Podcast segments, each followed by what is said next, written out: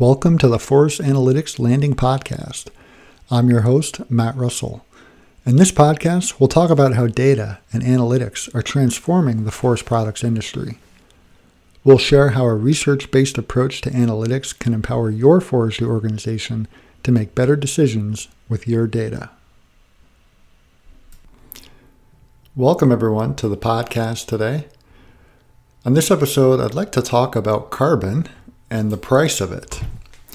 And so there's obviously an increasing amount of interest on the price of carbon and what landowners are expecting to enroll in carbon markets. Obviously, when we think about the carbon stored in our forests, it's quickly become one of the most talked about commodities that we think of when we talk about our forests. So, in addition to harvesting timber for revenue, the emergence of forest carbon markets uh, for natural capital systems uh, to encourage landowners to enroll in those markets, um, they're all becoming more and more common. And so, when we really think of it, carbon is really the currency uh, when we're discussing trees and forests as natural climate solutions. So, obviously, when we think about carbon markets, there are really two kinds. We have uh, voluntary carbon markets and we have compliance driven carbon markets or regulatory markets. And so, at least in the United States, the most common regulatory market is the California Air Resources Board, or CARB.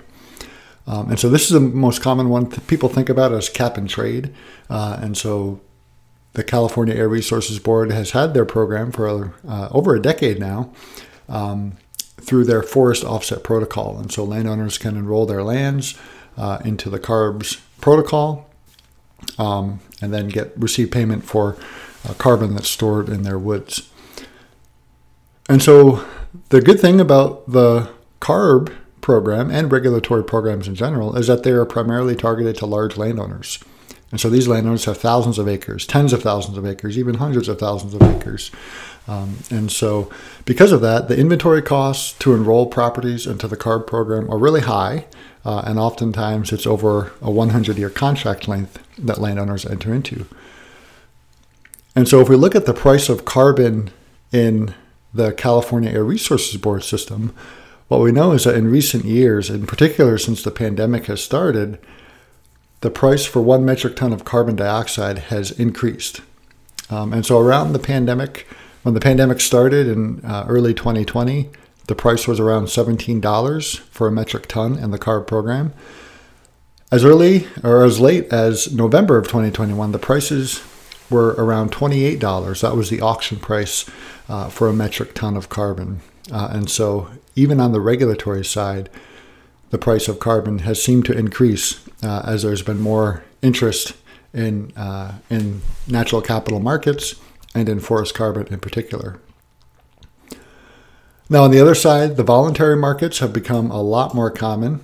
A lot of startups in this world, uh, they've expanded considerably over the last several years. Uh, and so, one of the good things that these voluntary carbon markets do is that they typically have much smaller minimum acreage requirements and shorter contract lengths. And so, voluntary markets could be really the best opportunity for you think about small private landowners, uh, people that might own 80 acres or 100 acres uh, near the family cabin. These markets, these voluntary markets, are really providing unique ways for landowners to participate in carbon programs, um, which uh, they historically haven't been able to. As one example, the NCX program is a, is a popular one that's really increased in recent years. This is a data driven forest carbon market, um, and this focuses on the harvest deferral model. Uh, and so the idea of not harvesting timber for a year and then being paid by that carbon that's been accrued over that year.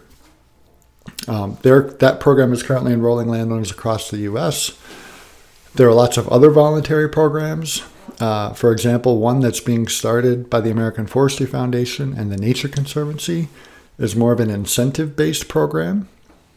Uh, and that program is called the Family Forest Carbon Program. And they've recently completed a pilot in Pennsylvania and some other mid Atlantic states.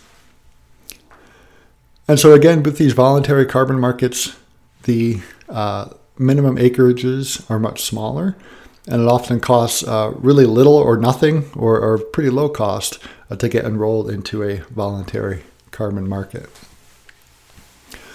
So when you think about all of these, uh, there's obviously increased attention in payments to landowners for carbon. But it really gets you asking, well, what price does carbon need to be to encourage landowners to enroll in these carbon markets?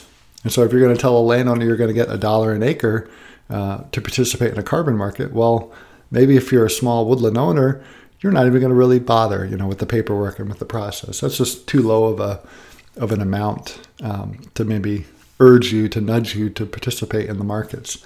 But if you're going to be paid upwards of $20 an acre or $40 an acre, well, that might tend to move the needle.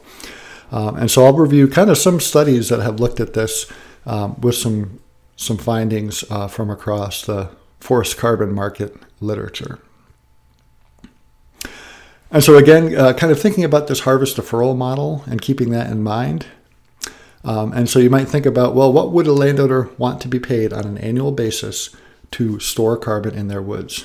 And that might defer harvest. And so maybe if those woods were ready for a timber harvest, by deferring it, you're capturing and you'd be paid for the carbon that's stored over that year. And so when we think about that, there's been a lot of literature, and I, I point to five studies in a post um, that I'll also link to in the notes. These five studies have summarized uh, through uh, mail surveys, uh, through uh, scenario analyses, the price that forest landowners are willing to accept on a per acre basis for storing their carbon. Uh, and so it might provide some insights into what does the price of carbon need to be to urge um, and to nudge landowners to participate. And so, as an example, there was a study in Vermont by White and others uh, uh, in Vermont's uh, current use program, a program for its federal or sorry, its state um, uh, forest landowners in that state. And they had, uh, in their analysis, they said between five and fifteen dollars per acre, depending on conditions, would be what landowners would be willing to accept to store carbon a study in Texas by Simpson and Lee um, found a bit of a higher price, so $20 to $27 on a per acre basis to store carbon. And their their work really highlighted that there are differences in terms of if you wanted to install a conservation easement on your property or if you wanted to enroll in a five year contract. Um, and so there are some differences there for those Texas landowners. Uh, Shaun Tanger, who's a, a, person within Extension at Mississippi State University, uh, did a scenario analysis across the southeastern U.S. Um, and he really focused on loblolly pine as kind of the primary forest type in the southeast.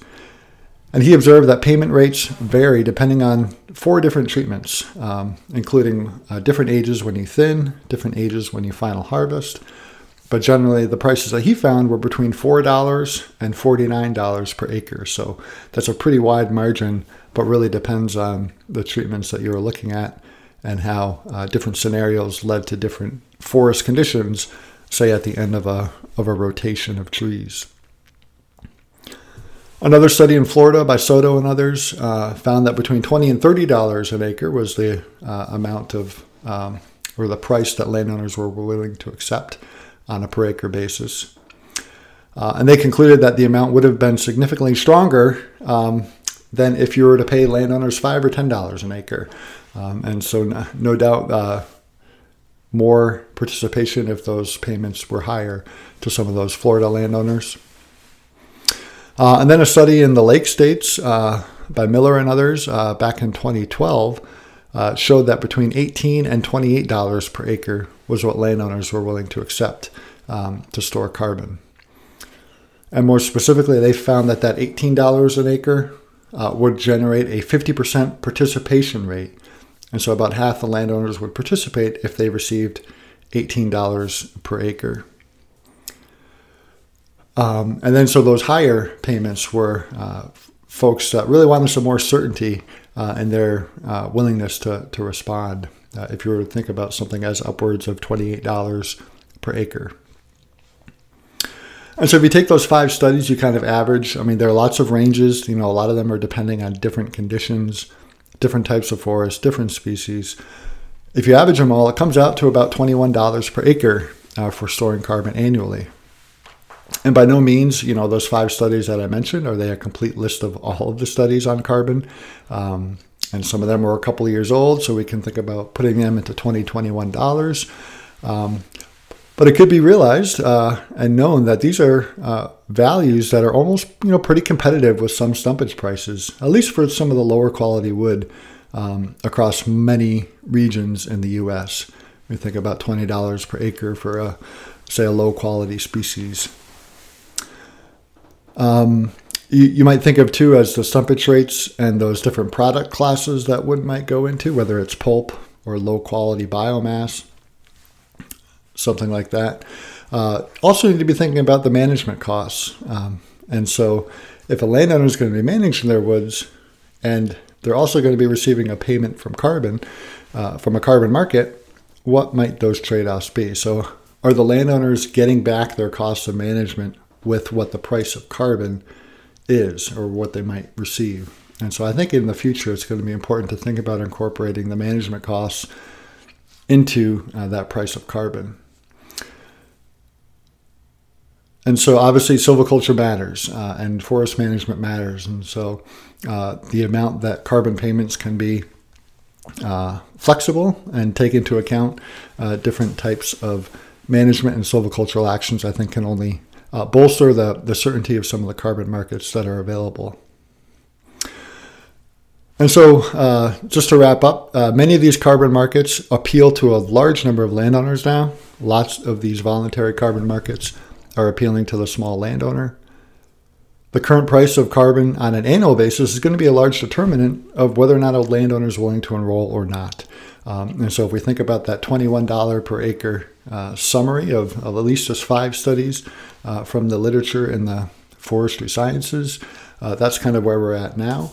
And that's about um, just about uh, a little bit less than the amount that the California Air Resources Board has for their auction prices, um, at least on the metric ton basis, um, uh, back uh, thinking about $28 back in November 2021 when they uh, did their last auction. And so to summarize, I mean, I think as forestry professionals, as people that are analysts uh, that are working in the carbon world, uh, it's important to understand to engage with landowners to help them determine if and how managing for carbon uh, should and could be incorporated into their management plans. And so I also have a post on this idea uh, and this summary. Um, this was a technical release that was published uh, through the Forest Resources Association um, just last year, uh, and I'd be sure to add the link to that um, that article uh, down in the notes. So thanks for listening, everyone. I hope this has provided some more information about carbon and what landowners are willing to pay for it. Thanks for listening to the Forest Analytics Landing Podcast. For more information on how data and analytics can empower your organization, visit arbor-analytics.com.